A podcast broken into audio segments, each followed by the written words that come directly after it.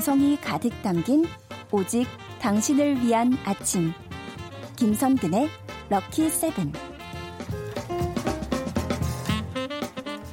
와 하면서 듣다 보면 시간 순삭 반주원에 들리는 역사 한국사 강사 반주원 선생님 어서 오세요. 네, 안녕하세요. 안녕하십니까. 네.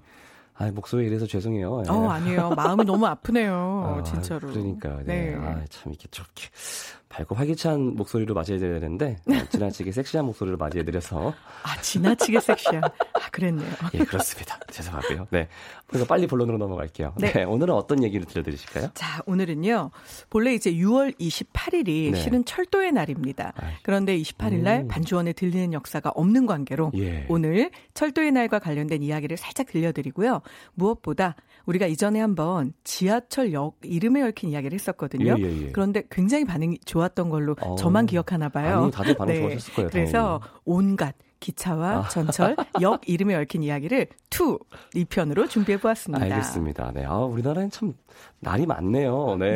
네. 철도의 날. 그게 그렇죠? 어떤 날이에요? 자, 철도의 날은요. 말 그대로 교통수단인 철도의 의의를 높이고요. 종사원들의 노고를 위로하기 위해서 지정한 날로 매년 6월 28일입니다. 음. 네. 사실 처음에는 이게 9월 18일 국내 최초로 노량진에서 제물포까지 철도가 아, 놓아진 네. 그날을 해야 되는 거 아니냐 뭐 이런 네. 얘기들이 네. 있었죠. 그런데 그건 일본이 그렇죠. 놓은 거 네. 아니냐 이렇게 해서 결과적으로는 그래 그러면 일제의 잔재도 청산하고 음. 또 민족의 자주성도 회복하는 차원에서 우리나라 최초로 철도국을 창설한 날이 1894년 바로 6월 28일입니다. 오, 그날로 변경해서 기념하자. 네. 이렇게 된 거죠. 아, 훨씬 낫죠, 그게. 네, 예, 그렇죠. 그렇죠.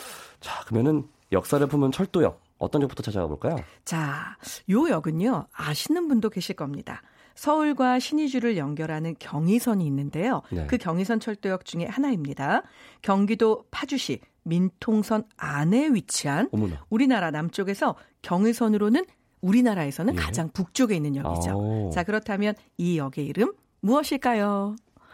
자, 우리 뿌디는 오늘 몸이 안 좋은 관계로 제가 빼드리기로 하고요. 네, 콜록콜록. 네. 자, 우리 청취자님들께서는 어머, 벌써 이걸 알아맞추시는 예. 분이 전 이렇게 빨리 맞추실 거라고 몰랐어요, 생각 못했거든요. 네, 네, 자 도라역 혹은 예. 도라산역이라고 부르는 바로 그 역입니다. 네. 자 그렇다면 우리 도라역, 도라산역은 사실은 비무장지대의 남방 한계선 700여 미터 정도 떨어진 곳에 있으니까 이것만으로도 되게 역사적이잖아요. 그러니까요. 의미가 크고 특이하죠. 예. 하지만 도라산역이라는 이름이 붙게 된 데에는 사실은 더 많은 역사 이야기가 네, 숨어 있습니다. 네. 자, 고려를 건국한 사람 누구일까요? 태조왕건. 태조 왕건 이죠. 자, 그런데. 그렇죠. 네. 이 태조 왕건이 이제 우리가 알고 있는 고려를 건국을 하면서 네. 사실은 통일신라. 여러분, 고려란 나라가 건국된 게 918년이에요. 네. 그런데 고려가 재통일을 완성한 건 936년입니다. 음, 그렇죠. 그러면 자, 고려를 만들고 통일할 때까지 약 20여 년의 시간이 음. 비어 있잖아요. 네. 그 기간에 실은 통일신라가 마지막까지 버티다가 935년에 문을 닫습니다. 예. 그런데 통일신라가 문을 닫은 방법은 다른 후백제들과는 좀 다르죠. 아, 자, 예. 후고구려 같은 경우는 궁예를 밀어내고 음. 왕건이 고려로 바꿔버렸죠. 네. 자, 그리고 후백제는 견훤과 견훤을, 대적을 하게 네. 되고 하지만 통일신라는요. 통일신라의 마지막 왕이었던 경순왕이 네. 아무리 고민을 해봐도 이 도저히 고려의 왕건을 막아낼 재간도 없고 음. 후백제의 견훤은 너무나 흉폭해서 항복을 해도 죽인다더라 음. 이런 소문들이 계속 팽배하게 돌게 됩니다. 네. 결국 통일신라의 미래를 어떻게 할까 마지막 왕인 경순왕은 너무나 고민을 하죠. 어. 그런데 그때 눈앞에 모범답안이 펼쳐집니다. 아하. 후백제의 견훤은요 사실 고려 왕건 입장에서도 굉장히 부담스러운 존재였겠죠. 음. 또 전투력이 너무나 어마어마합니다. 있어요. 네. 하지만 왕위를 계승하는 과정에서 넷째 아들을 왕위로 올려버리고 결국 첫째 아들의 불만이 커지고 예. 이 과정 속에 결국 아들들이 난을 일으키게 되고요. 에이. 견훤은 그토록 앙숙이었던 고려 맞아, 태조 왕건에게 몸을 예. 의탁하게 됩니다. 예. 그런데 고, 통일신라의 경순왕이 봤더니 그렇게 원수지간이었는데 몸을 의탁한 견훤을 왕건이 품어주는 겁니다. 오. 거기에서 경순왕은 아이디어를 얻게 되죠. 저 사람이다. 자, 그렇다면 통일신라의 명운도 이미 기울었는데 우리 통일신라 예쁘게 포장해서 고려 왕건에게 갖다 주고 전쟁 없이 백성들 더 이상 괴롭지 음. 않게 어떻게 좀 잘 마무리해 보자. 사실은 큰 결단이었겠죠. 그렇죠. 물론 그 안에는 피하고 싶은 두려운 마음도 있었겠지만 왕위를, 백성을 위하는 마음도 네. 있었을 겁니다. 자, 우리의 경순왕 이렇게 해서 천년 고도인 경주의 문을 닫고 본인은 고려 최초의 사심관이 되고 어찌됐건 왕의 자리를 내놓게 된 거죠. 네. 사실 그 사람의 마음이 상상이 가시나요? 아니 왕 하다가 하지 말라 그러면 진짜 그렇죠. 어, 어떡해요. 그런데 더군다나 내가 스스로 그걸 내놓을 네. 때, 내 능력이 안 돼서 내놓을 때 내 마음은 참 천갈래 만갈래 찢어졌겠죠. 네. 그런데 고려의 태조왕건 역시나 경순왕을 품어줍니다. 음. 자, 제1대 사심관을 만들어서 약간의 지방 자치권을 준 것뿐만이 아니라 본인의 딸과 결혼을 시킵니다. 오. 네, 결국은 사위를 만든 것인데요. 예. 하지만 경순왕은 외로웠죠. 그리고 경순왕은 늘 사실은 본인이 접어버린 음. 자기 나라에 대한 그리움, 애탐, 그리고 뭔가 미안함, 죄책감 모두 섞여 있었겠죠. 네. 도라. 나는 신라의 도시를 다시 꿈꾼다라는 아~ 뜻입니다. 그래서 바로 이 경순왕이 그 태조 왕건의 딸 이름이 사실 낭낭공주입니다. 그 호동왕자 어, 예, 나오는 예, 낭낭공주 예. 아니에요. 아니에요. 예, 그래서 아, 예. 그 공주와 결혼을 해서 결국은 약간 아, 네. 그 고려의 왕자와 같은 대우를 받으면서 음. 지금의 파주시에 궁을 짓게 됩니다. 아. 바로 거기에 붙게 된 이름 도라. 그래서 경순왕은 아침 저녁으로 산마루에 올라서 신라의 도읍이었던 경주를 그리워하면서 눈물을 흘렸다고 합니다. 아. 결국 도라는 신라의 임금이 머문 곳, 신라의 수도였던 곳. 결국은 왕이 옮겨갔으니까 네. 실은 약간 상징적 의미로 수도도 옮겨갔다. 그래서 도라라는 이름이 붙게 됩니다. 아유, 그런 의도가 있었고 의미가 있었군요. 네, 사실은 예. 이 과정을 전부 이련이 삼국유사에 적게 되는데요. 예. 우리가 전래동화에서 만나게 되는 많은 우리나라 이야기들이 있죠. 네네네. 거의 7, 80%는 이 이련의 삼국유사에서부터 왔다는 거 알아두시면 네. 좋겠죠. 알겠습니다. 자, 또 근데 또 우리 역사 속에 대단한 장군님 또 제너럴 네. 이순신 장군 얘기 품은 역도 있을 것 같은데요. 있지요. 있어야죠. 네, 사실 예. 뭐 우리나라 전국 방방곡곡에 이순신 장군에 대한 이야기 없는 뭐, 곳이 있겠습니까? 그러니까요. 자, 이 역은요. 전라남도 보성에 있는 역입니다. 현재 운행을 하고 있습니다. 아, 예. 자, 임진왜란 때 이순신 장군이 왜군과 대치했다가 식량이 떨어져서 곤란한 마을. 자, 여기 바로 앞에 비봉마을이라는 곳이 있었어요. 비봉? 네, 거기에서 식량을 조달받아서 왜군을 격퇴했습니다. 오. 식량을 조달받아 식량을 얻게 돼요. 아하. 자, 그렇다면 이 두 글자 합치면 무슨 뭐 역일까요? 득량 이게 빠라밤 그는 목이 아팠던 것이지 머리가 네. 아팠던 것이 아니었습니다. 네. 네. 우리의 뿌디 어, 천재적인데요. 바로 예 경전선에 있는 아. 득량 역입니다. 네. 경전선은 몰랐습니다. 네, 득량역 안에는 바로 이순신 장군의 이런 이야기가 숨어 있게 되는 거죠. 네, 어... 오, 대단한데요. 전 이거를 맞추실 거라고는 상상도 못했습니다. 아, 진짜요? 아니 그렇게 네. 막다 주시니까 네. 얻을 득뭐 식량 하시는 네. 그 정도까지 할 수 있나 봐요, 아직은. 어, 감사합니다. 결국 제가 잘 가르쳤군요. 그럼요. 네. 다 선생님 덕분이죠. 예. 알겠습니다. 자, 다음 역도 너무 너무 궁금한데, 저 노래 한 곡 듣고, 네, 제 목도 좀 회복한 다음에 다시 만나도록 네. 할게요. 아, 정말, 어, 오늘 주제가 딱 맞는 노래입니다. 네. 이규석의 기차와 소나무. 네. 이규석의 기차와 소나무 듣고 오셨습니다. 근데 소나무 하면 떠오르는 역이 있으시다고요. 네. 네. 사실은 이 곡이 어떤 게 선정됐는지 저는 모르고 들어오잖아요. 예, 근데 듣다 보니까 소나무, 기차. 소나무. 네. 자, 그러면 정말 이름만 들으면 소나무하고 1도 상관없을 것 같은데 예. 너무나 상관이 많은 아, 역. 뭐 자, 솔자 그, 들어갈 줄 알았거든요. 네, 그 역은요. 아, 보령 청소역입니다. 청소 네, 자, 청소역. 왠지? 청소는 예, 굉장히 예. 깨끗하게 하는 뭔가일 것 같죠. 자, 이 보령 청소역은요. 장항선에 있는 가장 오래된 간이역입니다. 그런데 어. 그 청소라는 말이 바로바로 바로 푸르게 숲이 우거진 산이라는 뜻이고요. 오. 그 뒤쪽으로는 굉장히 많은 소나무와 각종 나무들이 펼쳐진다고 해요. 오. 그러면 굉장히 상관없어 보이는데 정말 소나무하고 예, 관련이 깊죠. 두 번째 역은요. 딱 들으면 이건 소나무입니다. 네. 그런데 소나무와는 일도 상관이 없습니다. 거꾸로. 자, 그 역은 바로 뭐냐면요. 경상남도 사천시 곤명면에 있던 다솔사 역입니다. 야, 다솔. 누가 봐도 지금 네, 솔방울 많아 보이는데요. 그렇죠. 네. 누가 봐도 소나무 같죠. 네. 그런데 여기는 소나무랑 1도 상관이 없는 것. 다솔은 군사가 많다. 그래서 아. 경조할 때 솔자입니다. 그렇군요. 자, 이 역에는요. 우리가 알고 있는 지증왕, 신라 지증왕의 이야기와 선덕 여왕의 이야기가 음. 얽혀 있는데요. 결론만 이야기하자면 군대가 많아서 병사를 많이 이끌고 가서 전쟁에 능히 승리할 만한 지형이다. 그래서 음. 다솔, 바로 이 다솔이 역의 이름으로 붙게 되죠. 그렇군요. 결국 소나무하고 정말 상관없어 보이는데 상관 있는 청소역, 굉장히 상관 있을 것 같은데 전혀 없는 다솔역. 예. 그게 갑자기 생각이 나서 말씀을 드려봅니다. 이렇게 또 네, 준비되지 않은 내용까지 완벽하게 알려주시는 반조원의 네. 들리는 역사와 함께하고 있습니다. 누가 보면 여기로 외우는 덕훈 줄 알겠습니다. 아, 모르시는 게 없을 것 같아요. 지금 저는 여정은 다 나올 것 같아요. 네. 자, 우리나라 기차역 또 그 역에 담겨있는 역사 얘기 들어보고 있는데요. 네. 어, 자, 재미있는 역사를 품은 역 이름 좀 더 알려주세요. 네. 자, 이 역은요. 이름만 들으면 이름은 굉장히 재미있을 것 같습니다. 네. 그런데 실제 시작은요. 전혀 재미있지 않았습니다. 아, 그런데 제가 왜 들려드리느냐. 예.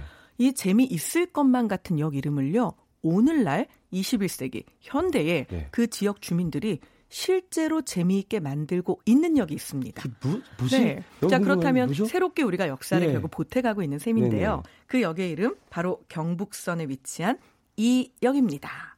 경상북도 예천군 어. 용궁면에 어. 위치한 역이니까 이름이 뭘까요? 용궁이요? 맞습니다. 딩동대 용궁역입니다. 본적이 예천이거든요. 네. 아, 진짜요? 예. 자, 그러면 용궁역. 왠지 이름만 들어도 자라, 그 네, 그렇죠. 예, 토끼, 토끼, 간, 간 이렇게 생각이 나잖아요. 예. 그런데 우리의 용궁역은요. 그 용궁과 일도 상관이 없습니다. 왜요? 네. 아우, 자, 바로 이 용궁면은요. 신라 시대의 이름은 원산이었습니다. 아, 원산. 원산. 네. 그런데 이것이 고려 시대에 용주라는 이름으로 바뀌고요. 음. 이것이 다시 용궁이란 이름으로 자연스럽게 그냥 행정 구역을 따라 변화된 것인데요. 아. 문제는 용궁 이라는 이름을 듣는 순간 아까 우리가 음, 떠올린 것처럼 예. 네, 뭔가 이렇게 네. 그렇죠 바닷속에 펼쳐진 이상향의 세계 네. 자, 그렇다면 이거를 땅 위에서도 좀 구현해 보면 어떨까 어. 그래서 지상 낙원이 합해진 역 이런 테마를 그 지역 주민들이 실제 붙이게 됩니다. 네네네. 그래서 본래는 이제 마을이 크지 않았기 때문에 이게 간이역으로 폐쇄 위기까지 몰려갔어요. 아, 예. 그런데 오늘날 이 역이 살아납니다. 자, 어떻게 살아나느냐? 지금 현대 사회에서요. 네. 그 지역 주민들이 우리 역의 이름을 모티브로 해서 우리가 뭐 새로운 역사 만들어 보지 뭐. 음. 자, 이래서요. 정말로 지역 카페 이름은 자라입니다. 그리고 그 지역의 특산물 빵을 개발했습니다. 예. 빵의 이름은 뭘까요? 토끼빵? 토끼 감빵입니다. 예, 네. 바로 이런 것들 때문에 결국은 지역 사회가 다시 예. 축제처럼 살아나고 있거든요. 왠지 카페에서 옷팔것 같은 네. 게 없잖아 있어요. 자, 지금. 결국은 그 역 이름 사실 그 근원은 재미있지 않았지만 예. 오늘날 재미있게 해석을 해서 새롭게 살리고 있는 셈인 거죠. 네. 아, 이게 좋네요, 진짜 이런 거. 네, 너무 좋네요. 토끼 감빵. 저도 토끼 감... 먹어보고 싶긴 진짜 궁금하네요, 어떤 맛일지. 네. 비주얼도 되게 궁금하네요, 토끼 감빵은. 그 이름이 살짝 제가 나쁜 사람인가 봐요. 토끼 감빵 이렇게 생각이 어, 되는. 네. 네. 넘어갈까요? 네. 네. 다음 역은 또 어떤 게 있을까요? 자, 이번에는요. 우리가 너무 이제 기차만 탔죠. 네. 그래서 기차의 동생격인 예. 굉장히 잘 나가는 아우죠. 지하철역 아, 이야기를 서브웨이. 한 가지 꼭 네. 들려드리고 싶습니다. 자, 이 지하철 5호선에 있는 역인데요. 음. 이 역은 제가 이 이야기를 들려드리면 모두가 다 맞출 수 있습니다. 네. 자, 지금부터 들려드리는 이야기는 유몽인의 어우야담에 나오는 역사 이야기입니다. 오, 느낌부터 어우야담. 네. 자, 네. 조선 명종은요. 정말 유명한 점장이 홍계관에 대한 이야기를 듣게 아, 됩니다. 아, 예. 하지만 명종은 이런 식의 점을 믿는 것, 미신을 숭배하는 것 정말 싫어했거든요. 오. 어. 그래서 사람들에게 홍계관이 그렇게 유명하냐? 말도 안 된다. 음. 내가 이게 얼마나 미신 덩어리인지 보여주겠다. 그리고는 홍계관을 잡아오게 합니다. 그리고 다짜고짜 홍계관의 앞에 닫혀 있는 상자 하나를 내밀죠. 네. 이 안에는 쥐가 들어 있는데 아, 몇 마리 들어 있냐 이렇게 예. 물어보죠. 홍계관은 다섯 마리입니다라고 네. 대답합니다. 명종은 크게 노하게 됩니다. 뚜껑을 열었는데 그 안에는 쥐 한 마리가 죽어 있죠. 음. 그래서 홍계관을 사형시켜라 라고 명을 내리고요. 그리고 이제 그 죽은 쥐는 내다 버려라 라고 얘기하게 되죠. 왕을 옆에서 보필하던 환관 내시는 그 상자를 들고 가다가 무언가 이상한 것을 느끼게 됩니다. 네. 한 마리의 쥐치고는 너무 무거웠던 거죠. 네. 결국 다시 한번 뚜껑을 열어보는데 쥐의 배가 너무나 불룩한 겁니다. 네. 자, 이에 환관 내시는요, 결국 이 배를 갈라보게 되는데요. 그 안에는 네 마리의 새끼가 들어 있었습니다. 네. 결국 쥐 다섯 마리가 맞았던 거죠. 네. 자, 명종에게 이 사실을 보고합니다. 명종은 내가 홍계관을 오해했구나. 그를 죽이지 말아라. 라고 했지만 음. 이 당시에는 전화도 없고 네. SNS도 없고 결국 홍계관의 목은 이미 몸과 분리되어 있었습니다. 네. 자, 이래서 명종은 이야기를 하죠. 내가 안타깝게도 멀쩡한 사람 하나를 죽이고야 아하. 말았구나. 자, 이때 명종이 내뱉은 탄식어가 있었습니다. 이 탄식어는 정말, 무엇일까요? 정말 혹시 맞으면 진짜 이것도 좀 그런데. 네. 설마 아, 아차? 아, 아, 이렇게 아차 이렇게 똑똑한 사람에게 내가 이런 것을 물어보다니. 아 설마요? 네. 맞아요? 벌써 우리 청취자님들도 네. 막 쭉쭉 올리고 계신데요. 바로 아차산 아, 역에 얽힌 이야기입니다. 아, 진짜 이런 이야기예요? 네, 맞습니다. 그래서 서울특별시 광진구 능동에 있는 지하철역인데요. 물론 이런 뜻도 있습니다. 아차산의 아는 높다. 네. 차는 우뚝 솟다라는 뜻이어서 높게 우뚝 솟아있는 뒷산이라는 뜻에서 아차산이 됐다 이런 음, 네. 말도 있는데요. 지금 보고 있는 이 명종에 얽힌 이야기와 높은 산, 둘 중에 어느 쪽이 이야기가 더 매력적이신지는 네, 뭐, 예. 청취자분들께서 생각해 네. 보시면 될 듯하고요. 기왕이면 지하철 타고 이 아차산역을 한번 방문을 해보세요. 요즘에는 거기 고구려 대장간 마을이라고 하는 게 생겨서 예. 구리와 서울의 경계선에 사실 아차산역이 예. 있거든요. 예. 한번 올라가 보신다면 구경거리도 굉장히 많고요. 그렇군요. 참고로 온달 장군 이야기 아시죠? 네. 자, 온달은 평강에 평강. 의해서 네. 새로운 사람으로 거듭나게 됩니다. 그런데 온달은 전투 중에 결국 사망을 음. 하게 되고 이때 온달을 넣은 관이 움직이질, 움직이질 않습니다. 자, 그런데 비보를 듣고 달려온 평강 공주가 관을 어루만지면서 음.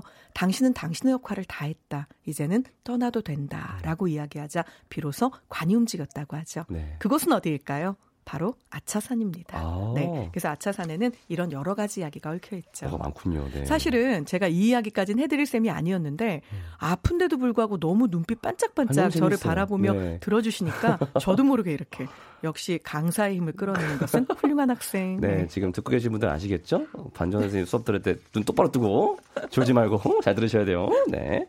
사실 지하철이 이게 지하로 다니는 기차인 거잖아요. 그렇죠. 예. 좀 너무 갑자기 느닷없는 질문이긴 한데 제일 깊은 지하철역하고 제일 낮은 지하철도 혹시 아세요? 아, 느닷없지 않습니다. 네. 준비했습니다. 아, 네. 자, 정말, 우리나라에서 네. 가장 깊은 지하철역은요. 서울이 아니라 부산에 있습니다. 네. 자, 부산 도시철도 3호선 만덕역은 그 길이가 자, 지하 9층 건물 예? 깊이까지 파내려 가서 와. 무려 68.41m만큼 음. 들어가 있다고 하고요. 네. 자, 기왕 말씀드리는 김에 예. 그러면 서울에 있는 지하철역 중에 가장 깊은 곳은 7호선 숭실대 입구역입니다. 네. 자, 거의 뭐 50m 가까이 팠죠. 45.49m니까 이것도 뭐 어마어마하고요. 뭐 기왕에 얘기를 하자면 예. 그럼 가장 낮은 역은 어디냐? 여의나루역입니다. 아, 예. 바로 옆이네요? 예, 여의나루역은요. 실제로 해발고도 기준으로 하면 이게 말이 안 되는 게 마이너스 27m입니다. 위에 있어요? 예, 그래서 여의나루역은 이미 세워져 있는 한강 교각 마포대교에 부담을 줄까봐 예. 이게 이제 역을 그걸 피해서 만들다 보니까 오. 사실은 역의 깊이 자체는 가장 낮은 역이 됐던 거죠. 뭐 이런 재미있는 사연들이 다 숨어 있답니다. 네, 그러면은 네. 혹시나 네. 기차역 중에도 있, 아세요? 기차? 기차역? 있습니다. 아, 준비했지요. 투입니다. 이런 세상에. 네. 자, 세계에서 가장 높은 기차역은요. 티벳에 있습니다. 예. 그런데 놀라지 마세요.